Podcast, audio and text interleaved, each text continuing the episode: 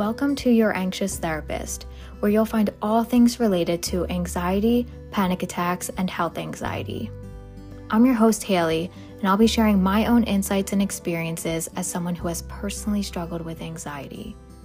I'll be real and honest, taking you deep into the nitty gritty parts of anxiety that just aren't talked about enough, because I want you to know that you're not alone in this. I'll also be sharing powerful tools, strategies, and tips that will empower you to take your life back so that you can overcome your anxiety for good. Now, let's get started.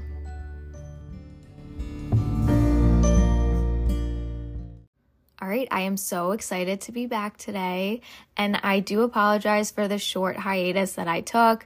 The thing is, I was gonna post an episode last week, but the day that I usually post podcast episodes is on Friday, and I realized that it was the day after Thanksgiving. So essentially, the holidays got super hectic for me, and I didn't have any time to post it last week.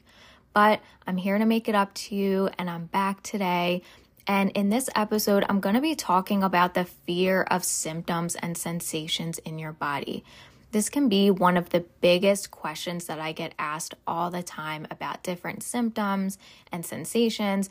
And it can honestly be one of the biggest hurdles to overcome when you're actively trying to recover from your anxiety. I know it can feel practically impossible to stop feeling so terrified of your symptoms and your sensations. But I promise you that you can get to this point where it no longer impacts you, where you're no longer obsessing about them, wondering when they're going to show up, or when they're going to go away, or when your symptoms are going to come back. You don't have to be a prisoner to your symptoms and bodily sensations anymore.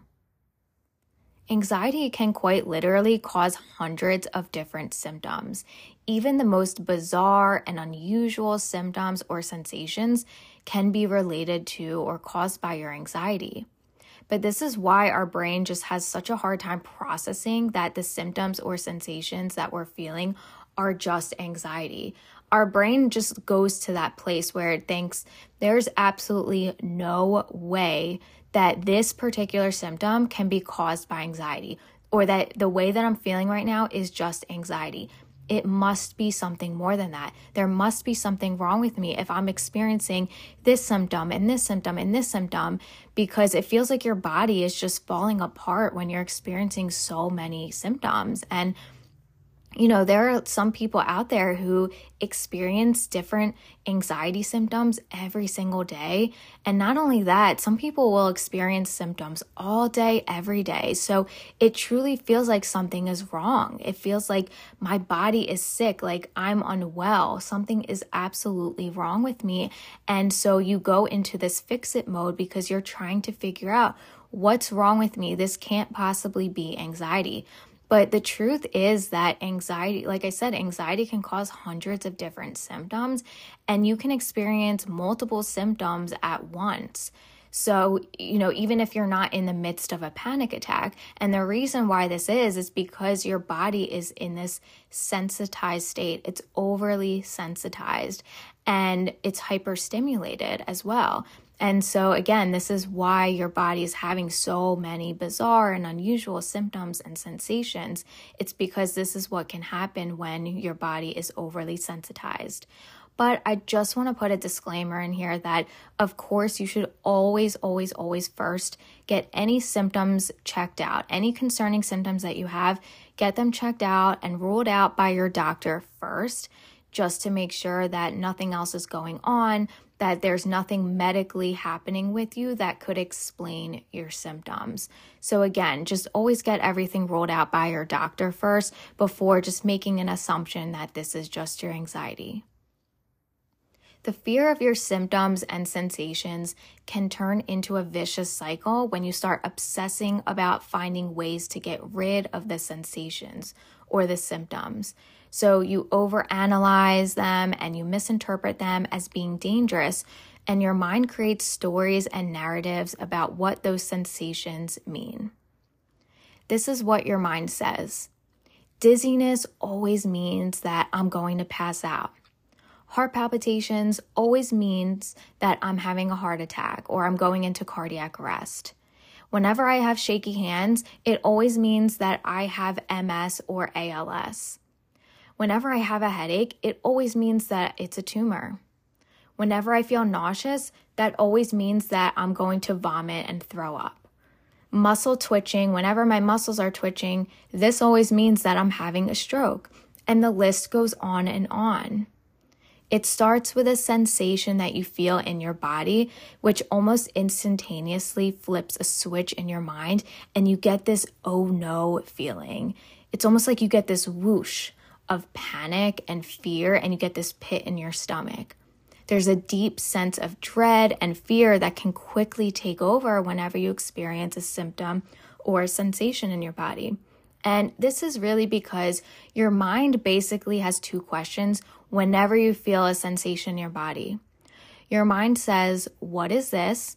And why is this happening? Which then turns into your mind creating all these catastrophic stories and narratives about what the symptoms and the sensations mean. And sooner or later, every time you experience that same exact symptom, or maybe you experience a new symptom, your mind immediately goes to that place and to your worst fears. So, the first thing you need to recognize and understand and ask yourself is what are the stories that I'm telling myself about what my symptoms mean? This is a really, really good place for you to start. What is it that you think is currently happening to you in those moments? What is the narrative that you're telling yourself about what the symptoms mean? The most common thing that can keep somebody stuck is when you're struggling with symptoms and sensations and you're misinterpreting that your bodily sensations are dangerous or that your symptoms are dangerous. This is why your mind and body are reacting with such an intense state of fear because your mind literally thinks that you're dying or that you're having a life threatening medical episode or something like that. So you go into the state of fight or flight mode. What you want to do is work on the misinterpretation of your symptoms and bodily sensations. This is the biggest thing to work on. Every single time our minds create this elaborate, detailed, terrifying story, it only creates more feelings of dread, fear, and panic, which then in turn creates even more symptoms. Think about this in terms of watching a really, really scary movie. Whether you're a person that's into scary movies or not, let's just say that you're watching a horror movie and it is truly scary. It's disturbing, it's unsettling. And the longer that you're watching this movie, the more invested you become in the story. The more the story feels real because you're getting sucked into it. And this is how our minds and our imagination can work as well. So when you're watching a or when you know when you're watching a movie and you're watching a horror movie, let's say the horror movie ends, don't you still feel scared and you're like, "Oh, that was really scary." And maybe start looking over your shoulder. Maybe you start feeling a little bit paranoid. You're like, "Oh my gosh, is somebody in my house?" You know, depending on what the the content of the movie was, whatever the storyline was, you might start to feel afraid. It's like if you're watching a Halloween movie, you might start to think Michael Myers is coming to get you. And even though logically in your head you know Michael Myers does not exist, you might still feel kind of jumpy and scared and you might be easily startled and you might be looking over your shoulder because the movie was really scary for you. So, again, this is how our minds and our imagination can work. Our imagination can become so detailed and so vivid that you're envisioning yourself actually having a heart attack. So if you're somebody who has heart palpitations or skipped heartbeats or something like that, you're imagining yourself having that heart attack. Or let's say, you know, you're imagining yourself having a stroke or you're imagining yourself getting cancer. You're imagining yourself passing out or throwing up or whatever it is that you fear is going to happen to you because of the symptoms you're experiencing you watch this play out in your mind. And the thing is, your brain doesn't understand real versus imagined scenarios. It just responds based on how afraid that you're feeling in that moment. And this is why so many people experience anticipatory anxiety. It's because your brain thinks this scenario that you're currently imagining in your mind is actually happening to you in real life, in the here and now, even though it isn't. Our anxiety can be like a friend who always gives terrible advice. So the thing is, with a friend who always gives terrible advice, they're wrong the majority, if not all of the time. But yet somehow we always listen to our anxiety and our fear. No matter what your anxiety says, it's almost like you always follow along with it and automatically believe whatever it's telling you. So the thing is, you know, I want you to think about this for a moment why do we never question the validity of our anxious thoughts, right? Why is our first instinct to just go along with whatever our thoughts are telling us, whatever our anxious thoughts are telling us? We just go along with it and we automatically believe them. This is because your thoughts feel so powerful the more afraid and terrifying the content of your thoughts are. So, the more you're afraid of what your thoughts are telling you, the more real that they feel. And the more detailed and vivid your imagination is, the more you believe that it's actually happening to you or that it will happen to you. So then, every single time you feel your heart become even slightly elevated, you immediately go to that worst case scenario and you automatically believe that your heart is going to suddenly stop beating or that you'll go into cardiac arrest. Every single discomfort that you feel in your body, your mind assumes the worst. Anytime you feel any sensation in your throat, you think, oh my gosh, I'm not going to be able to swallow. Something's wrong with my throat. I'm going to choke. Something along those lines. Every time that your breathing feels slightly different, you think, oh no, what if I suddenly stop breathing? Or what if I never breathe normally again? Every time you feel slightly lightheaded, you might automatically think, oh no, I'm going to pass out in the next 10 seconds. Every time you feel nauseous, you immediately believe that you're going to throw up. So you can apply the same concept to any symptom that you feel in your body. But why is it that you're afraid of some symptoms more than others? And I know that this might not apply to every single person, but really think about it. If you're somebody who's like, oh my gosh, I'm so afraid of dizziness, like dizziness is my absolute worst anxiety symptom. You know, if that's your worst one, or let's say it's heart palpitations, you're like, I absolutely cannot stand to feel my heart racing at all. That's the worst symptom I can have. You know, why do some symptoms feel more dangerous or more scary than other ones? This is another way that you can start to challenge the fear of your symptoms and your sensations because what you're trying to do is take a step back and look at things more objectively. You're you're basically trying to figure out, okay, if I'm afraid of heart palpitations and that is like the worst symptom for me, I'm absolutely terrified of this and this is, you know, true story. Heart palpitations was definitely like in my top 3 worst symptoms for me but I eventually realized why am I, you know, why am I treating this symptom different than another symptom? So, how come I'm treating heart palpitations as being more dangerous than muscle twitching or getting shaky hands, right? Whereas somebody else might start to feel shaky hands and that's their worst symptom. They might say, oh no, this is the worst symptom for me. This feels dangerous. This feels like X, Y, and Z is going to happen. And you can kind of flip it to any symptom or sensation. You know, everyone sort of has their number one worst symptom that they absolutely hate feeling. For some people, it's depersonalization and derealization. And, you know, depersonalization and derealization was also definitely in my top three as well. But, you know, we might all have like a top three or top five worst symptoms. But if you think about it, somebody else's number one worst anxiety symptom might look different than yours. So I just want you to look at this from a different perspective. And it really comes back to realizing that it feels more scary and more dangerous than the other symptoms because of how our mind is interpreting it. That's the biggest difference. But I know that this can feel really, really difficult to try to do in those moments of fear and panic. So for now, practice doing this when you're not feeling anxious at all, or maybe even if you're feeling slightly anxious. Why ask yourself this question, you know, why is it that if I feel somewhat lightheaded and I know I haven't eaten for hours, why is it that my first thought is that something is wrong with me and that I'm going to pass out or die versus being able to piece two and two together and tell myself, oh yeah, you know what? I actually haven't eaten in a while and I am really hungry. So, this is the most likely explanation as to why I'm feeling a little bit lightheaded right now.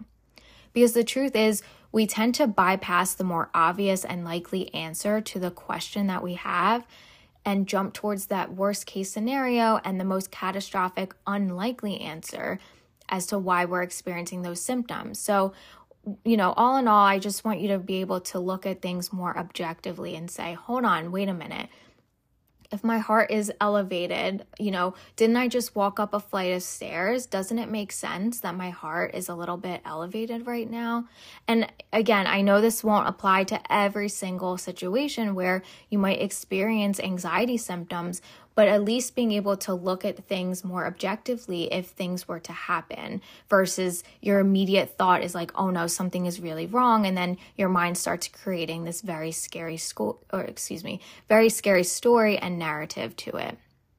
So, you learn to stop fearing the symptoms and sensations when you're able to see them for what they are and not the story that your mind has created about them. When you can label the symptoms without adding meaning to them, and the same way that you respond to symptoms in other situations. So, I use this example a lot, but I want you to think about when you're in line for a roller coaster and you're feeling really excited. Your heart might be racing, your breathing becomes more shallow, you feel a little bit hot and sweaty, maybe your hands are starting to shake and tremble but we don't tend to think about or worry about or even notice those symptoms when we're feeling excited because it's just this heightened arousal that's happening in your body. Excitement and fear produce the same physiological sensations, but there are two different interpretations of it. Excitement in our minds, excitement equals good, fear and anxiety equals bad. This is how our mind labels things. So imagine what would happen if every single time you experience a symptom or sensation, you were like, oh my gosh, I'm so excited. This is exciting. I know it would feel kind of strange and bizarre to do something like that, but at the same time, your brain would be getting a different message and interpreting the symptoms you're feeling in a totally different way. So, this is just another thing you can do. And for some people, this really helps being able to say to themselves, you know, whenever they're experiencing symptoms in their body, they're like, oh my God, I'm so excited. I'm so excited. This is exciting. Like, bring it on, you know? So, it sort of shifts the way that you're responding to your symptoms in those moments. And I know this might sound a little bit strange to hear, but just hear me out for a moment the symptoms aren't the problem. The problem is how you are responding to the symptoms. If your brain keeps getting this message that your symptoms and sensations are dangerous and something that you're always trying to get rid of, it's actually going to create more symptoms. There's a boomerang effect that happens.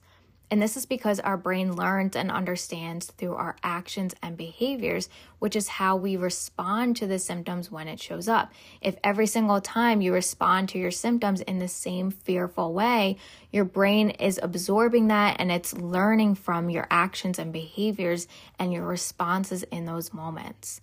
So, your job is to try as best as you can to leave the symptoms alone. I know you might be thinking, how on earth am I supposed to leave dizziness alone? Or how am I supposed to leave this chest pain or tightness alone?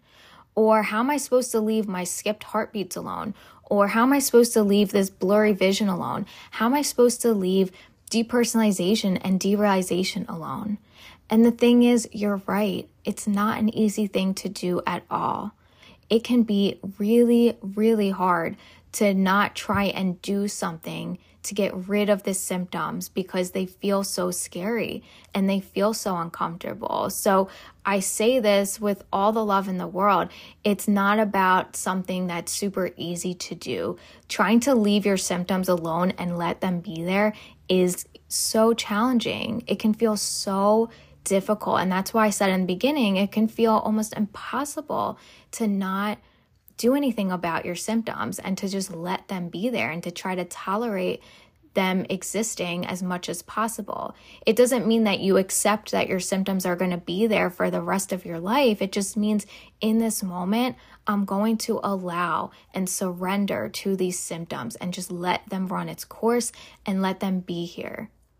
So, the more that you leave your symptoms alone, those symptoms do eventually go away as a byproduct and as a result of you doing this. And this is exactly what you want to happen, right? The thing is that, you know, for those who have anxiety, they're often action takers. We like to do things when we have anxiety. We like to do things. We're doers. We're like, let me do all the things.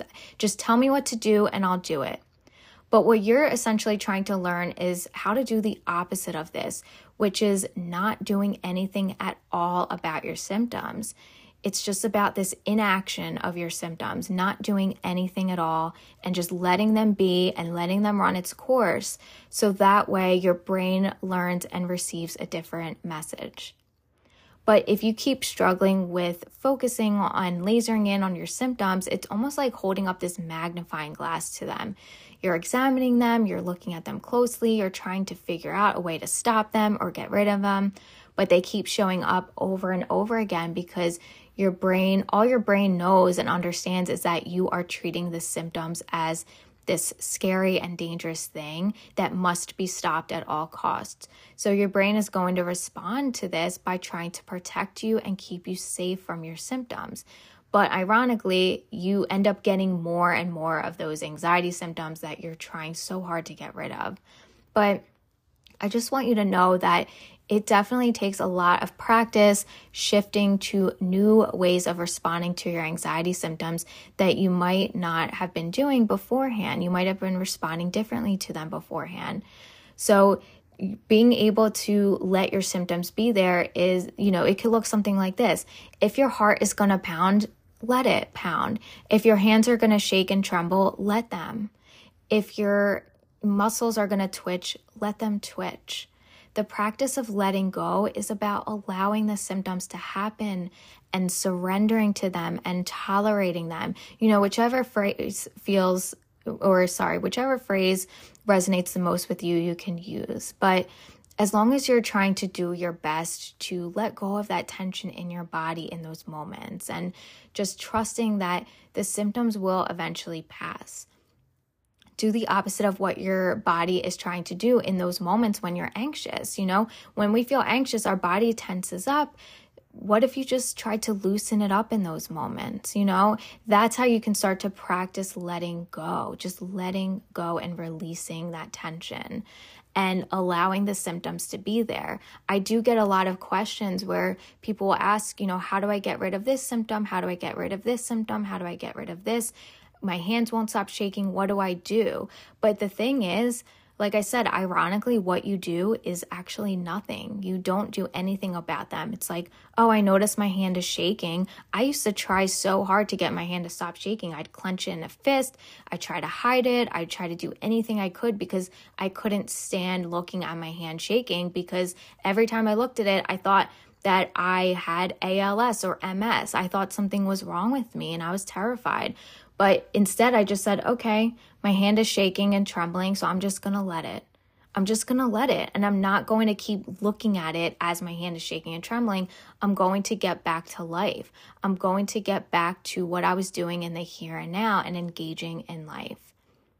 So basically, you know, you want to be able to practice teaching your brain that you're not actually in danger.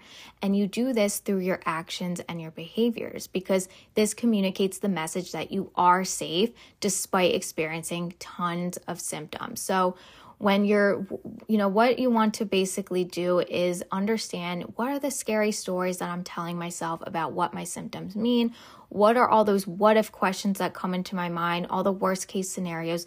What are the things that are adding fuel to the fire and making me feel even more afraid of my symptoms?